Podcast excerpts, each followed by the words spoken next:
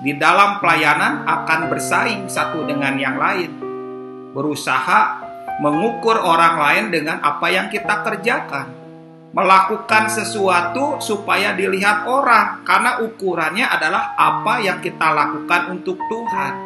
Kalau itu terjadi, sama aja seperti ahli Taurat, orang Farisi itu adalah melakukan menurut versi kita. Kekristenan sejati bukan menurut versi kita, mengasihi Tuhan, melayani Tuhan menurut versi Tuhan.